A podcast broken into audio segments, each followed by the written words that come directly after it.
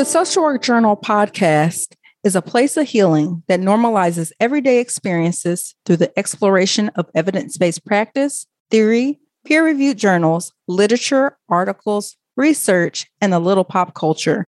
For further context, throughout each episode, I will also share my own personal experiences. So without further ado, let's jump right in. Hello, everyone. Thank you for tuning in to the Social Work Journal. I'm your host, Deltom, and today we are going to talk about beliefs. What is a belief? Trust, faith, or confidence in someone or something. Believe it or not, belief is a subset of your culture. So, if we look at the various aspects that make up our culture, belief is one, society is another one, behavior is another one, history, ethnicity, tradition, nation, and language. They say that your culture is simply the customs of your social group. So, essentially, the people that are closest to you, they condition you and they help you formulate your beliefs. But there's other aspects that help you formulate your beliefs, and we'll explore that. So, what you believe in is often tied to your emotions and your identity. Your beliefs are personal, but most often than not, you've been socialized into your beliefs, as we said, because they're so dependent on culture and values. But also, your beliefs are very dependent on your sense of morality. So, let's keep that in mind as we further explore what our beliefs are, why we believe, and what we believe. So, why do people cling to their beliefs? Let's look at this article. It's actually a peer reviewed journal, and it's called Why People Cling to Their Beliefs. And in this article, I found it so compelling that they said for some of our most important beliefs, we have no evidence at all, except that people we love and trust hold these beliefs. So remember, your beliefs are a subset of your culture. Your culture is formulated by your social group closest to you, and you're socialized into a lot of your beliefs. Also, considering how little we know, the confidence that we have in our beliefs, they say in this article, is preposterous. However, it's also essential. And I think the reason why they say it's essential is because remember, your beliefs are tied to your identity and they're tied to your morality. That's something that we cherish and we hold on to. So, moving further in this article, it said we form particular beliefs from subjective, personal, and emotional promptings. Okay. And this is what they refer to as patternicity and agenticity. So essentially, this is where the memory part comes in. So when you have experiences in life, and this is outside of what you've been socialized to believe in, and I guess this is part of socialization, but it's not someone teaching you these beliefs. Our brain takes snapshots of our experiences and our brain processes those snapshots. And then from there, that's how we formulate our beliefs. So our beliefs come from our memory. In the article, they say that your brain is a belief engine. The brain is always seeking to find meaning in the information that pours into it. Once it has constructed a belief, it rationalizes it with explanations. So, look, it's like once you're set in your belief, no matter what evidence comes your way, if you truly believe in that, you will find a way to rationalize what you believe in. So there's this thing that they call belief dependent realism. And it says that what we believe determines our reality, not the other way around. Isn't that something? So, when do beliefs become catastrophic? So, I was just thinking of this example. I don't know if you remember, there was a young man named John Allen Chau and he traveled to the North Sentinel Island in an attempt to convert the Amazonian tribe into Christianity. And he truly believed that he was doing a great thing. He thought that he was going to spread the word of God and it was going to help these people. Well, what he didn't understand was their beliefs and their own culture.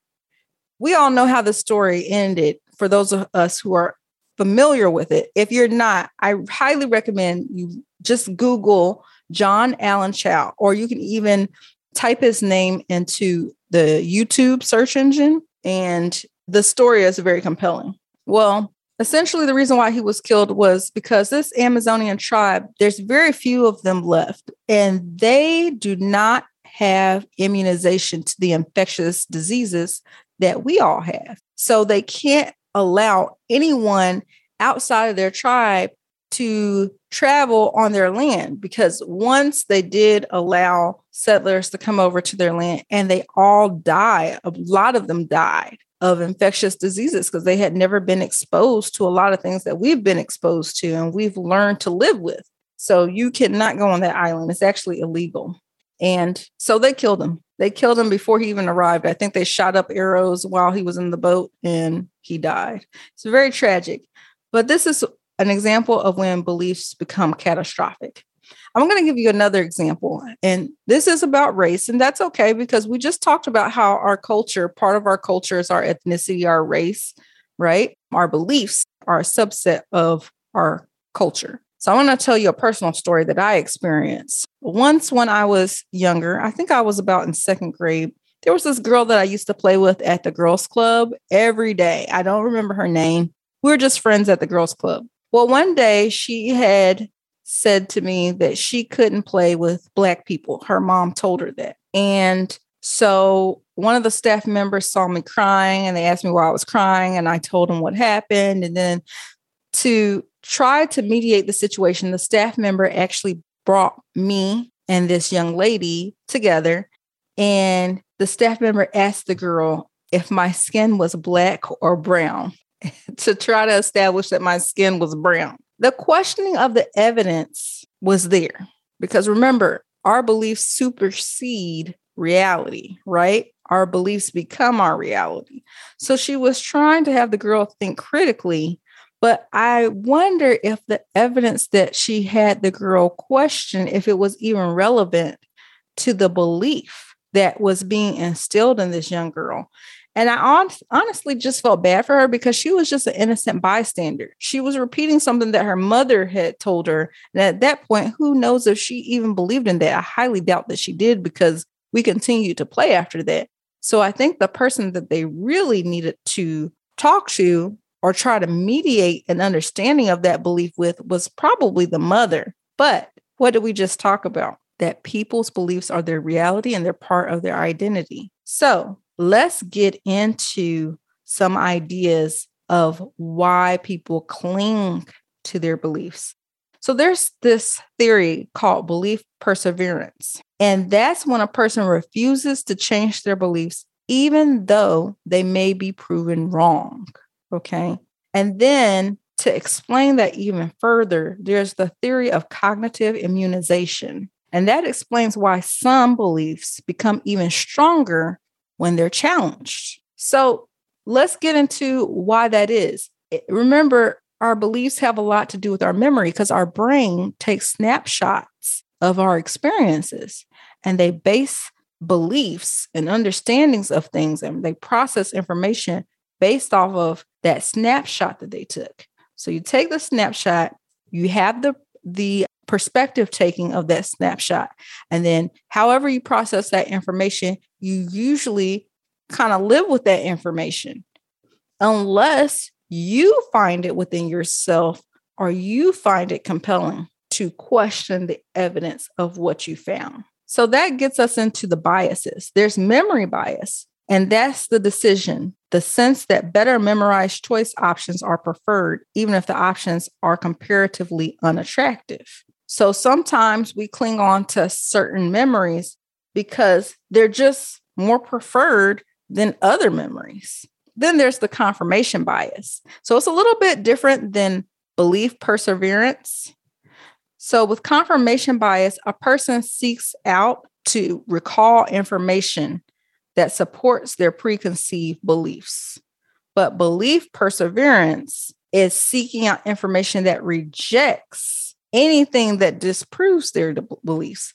So you're kind of looking at two opposite ends of the spectrum. So let's give an example of confirmation bias. I'll give you an example. It's actually really funny. Now, this is racial, but I don't want anybody to get offended. You know, I have to talk about it because these are my experiences, right? And I want to give context to what we're talking about here. So once I had this supervisor, and it became very clear to me that she had this confirmation bias that African American females had attitudes. And I don't even think she realized how she interacted with African American females in the workplace versus how she interacted with other people. I wouldn't even say non African American females. I would just say other people. So whenever she was given instruction to myself, and there was like two other African American females that were, let's just say we were managers. So we were assistants, and she was our supervisor. So whenever she would give us instructions, she would kind of snap her neck back and forth. Okay. Sometimes she would roll her eyes. She would talk to us in a very con- condescending tone. It was very strange, but she wasn't doing that with people who are not African American females. So after seeing this pattern over and over again, because remember, this is my belief, this is the snapshot that my brain took. This is the memory that I have. This is how I process the information. This is my understanding based on those patterns. I was like, I think she has a confirmation bias with African American females that she thinks we have attitudes. And what she doesn't realize is that by giving us attitude, she's actually seeking out to recall that information because she, what she's hoping is that she gets the attitude back. Because if she gets the attitude back, it says it all in the in the theory in the name it confirms her bias, her understanding of what African American females are. So I just think that's a clear example of confirmation bias. Let's go, move on to negativity bias. So, negativity bias is typically when a person has sort of this high emotional experience with their bias, but they tend to disregard the impact on positive things and they tend to have the impact of something negative tends to be far more significant. So they can be equally emotional, something negative and something positive. But for whatever reason, the situation or the experience that was negative, it just has a greater impact. And that's a prime example of negativity bias. So the opposite of negativity bias you guys can guess it and and there's something called pessimism bias actually i should go over that really quick and that's when people regard themselves worse off than what they are. Now, remember, all these biases, they're all sort of a, a child of our memories, right? And we all have biases. I don't care how open minded you believe you are, how accepting you believe you are, you have a bias. You do. And when you can accept it, that's when you know you can make change. But the belief that you don't have a bias, and that's something, and you may cling to that belief, oh no, I don't have any biases, but that means you're resisting. You're not open to that change. Even if someone were to give you the evidence and say, hey, well, in actuality, I noticed that you do this, and this seems like you have a bias in this way. If you're clinging to that belief that you don't have any biases, how can you change? I digress. Let's get back into the optimism bias. So, optimism bias opposite of pessimism bias, which pessimism bias regard themselves as worse off than others. That's what it is. Optimism bias is when a person kind of has this distorted reality and they just don't believe that something negative could happen to them oh i don't have those kind of experiences. I i experience things that are positive so that doesn't apply to me. Even if you're saying something that's realistic like you know everybody experiences hardships. Oh you know i've never experienced any hardships. I've had it pretty easy. It's like okay see it your way. Okay so something that i found is actually an article from ncbi the National Center for Biotechnology Information, and it's called How to Modify Persisting Negative Expectations in Ma- Major Depression, an experimental study comparing three strategies to inhibit cognitive immunization against novel positive experience. Excuse me, that was a long title. So basically, the implications for negativity bias is depression, especially major depressive disorder. So, what they did in this study is they took various groups and they gave them different treatments. And what they found essentially was that if you keep giving people information and feedback that's positive, then it does have an effect on their belief system. And these people in this experiment who experience these positive sort of feedbacks started to take that in to their memory. And then it started to kind of change the way they believe, the way they thought about things and they started to see things in a more positive way because of these messages they were receiving. Now, there's a ton of other biases, but in, what I'm going to do is I'm just going to post the link. You can actually go to Wikipedia, and Wikipedia will take you to some articles if you really want to do a deep dive in a specific type of bias. But I pulled up Wikipedia because they listed all the biases, and there's not like a certain site that I could find that would list all the biases. So I'm going to post that on my website, www.thesocialworkjournal.com. So do not worry. I'm, you know me, I'm going to put it up there for us. So let's get into the role that beliefs have in goal setting. So beliefs give us either the certainty that we will either achieve or the certainty that we will fail. And when I said let's get into the role of beliefs and goal setting, that's actually an article by the Columbia Tribune. So I'll post that to my website. You can find it on my blog. So they say that beliefs give us either certainty we will achieve or the certainty we will fail. They also say that our brains simply direct us to action based on what it is told about a situation through our beliefs. So here's what's so interesting to me about that. We've all heard this before the placebo effect. And so, although when you give somebody a placebo pill, it has no medicinal value, what we believe does affect how our body responds. So, there was some efficacy of placebo pills when they've done them in studies. Okay. But my question is, is what happens when your outcome does not match your belief? So, for example, if I have a life threatening illness and I'm steadfast in the belief that regardless of what the doctor is advising, I am going to recover from this illness. Okay. I have faith. I believe that I'm going to recover from this illness. Check me out of this hospital, doc. I don't need any treatment. I'm going to be okay. That's my belief. That belief could be a little dangerous because anybody who's familiar with Christian texts, and I'm not proselytizing here, but I can only kind of give you this context based off of things that I'm familiar with, so to speak. So in Christian context, you know, they have a verse that says, faith without works is dead. Okay.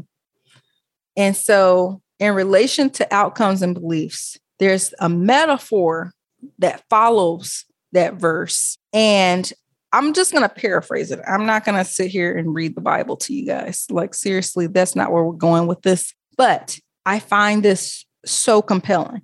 So the the metaphor is having faith without taking action. It's like seeing someone who's naked and hungry and then telling them to be warm and full, but you're not putting forth the effort to try to provide them with what they need.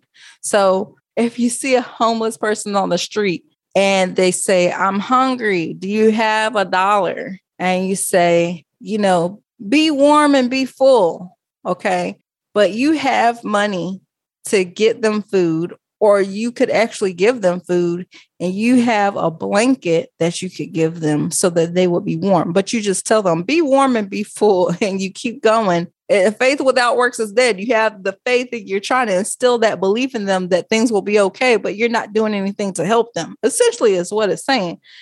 And I think that that is where we can start kind of challenging this whole placebo effect because I don't think that in every instance, what you believe is what your outcome is going to be because there's always circumstances beyond your beliefs that you can't control. And I know that sounds funny from me because we just did an episode on distortions. And, you know, I talk about cognitive behavioral therapy, change the way you think, change the way you feel, change the way you behave. Of course, do I believe those things work? Absolutely. But do I think that there are circumstances that are beyond us, regardless of what we believe, we cannot change?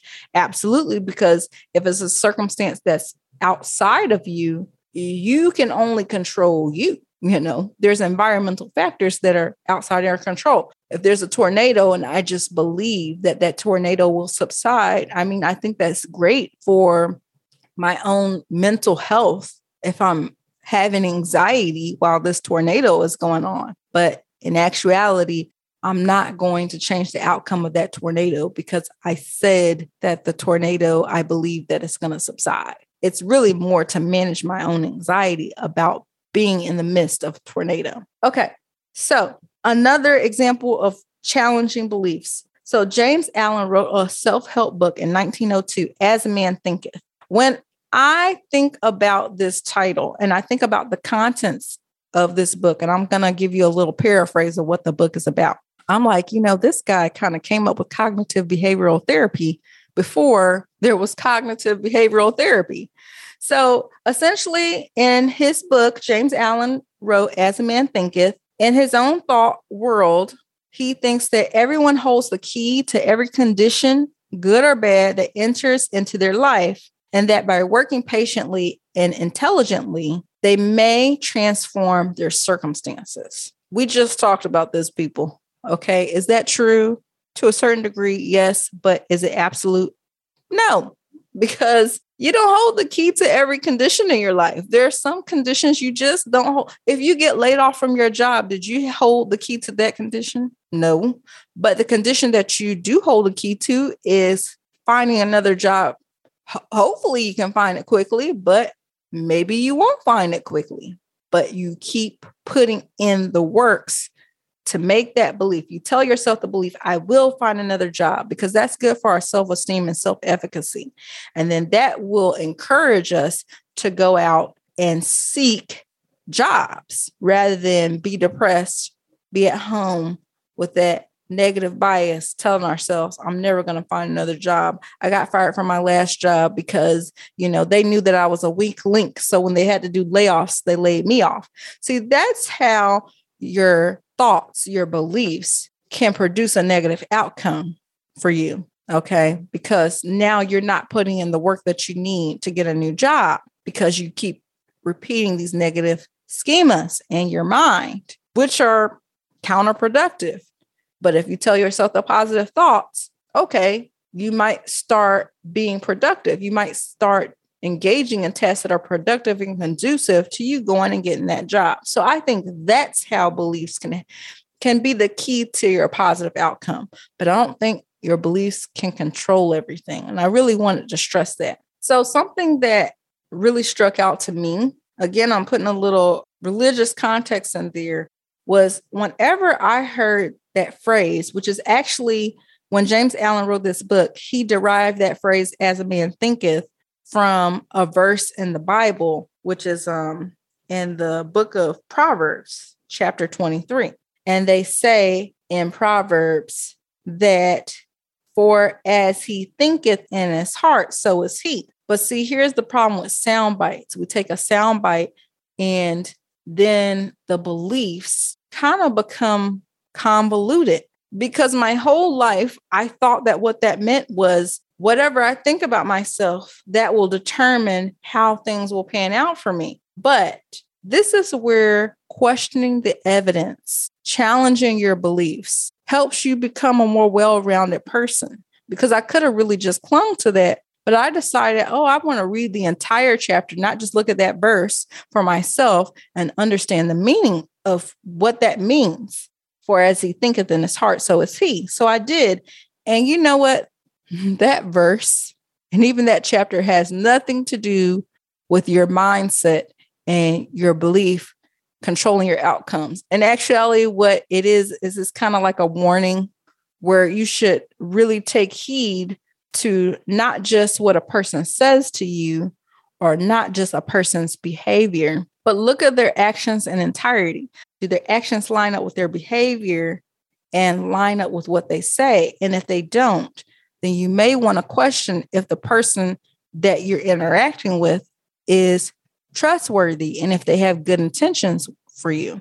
Now, when you just take that little sound bite for as he thinketh in his heart, so is he, you would not guess that that was really the meaning behind that verse. But there's other verses in front of it and there's other verses behind it. Why am I giving this as an example? What, what's the purpose of this?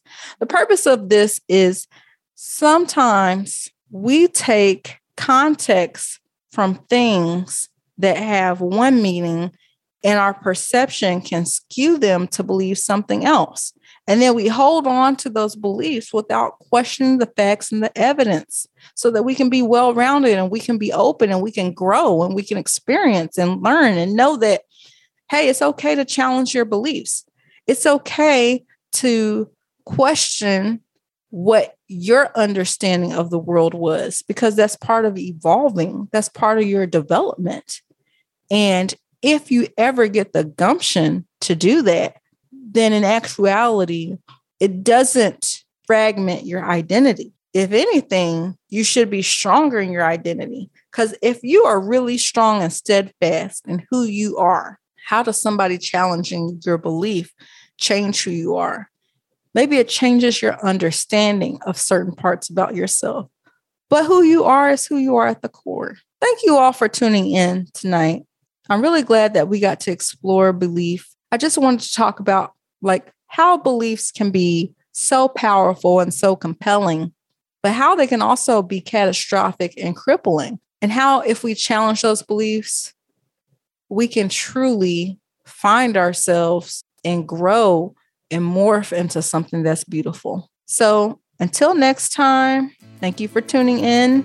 And the next podcast, I have something really good.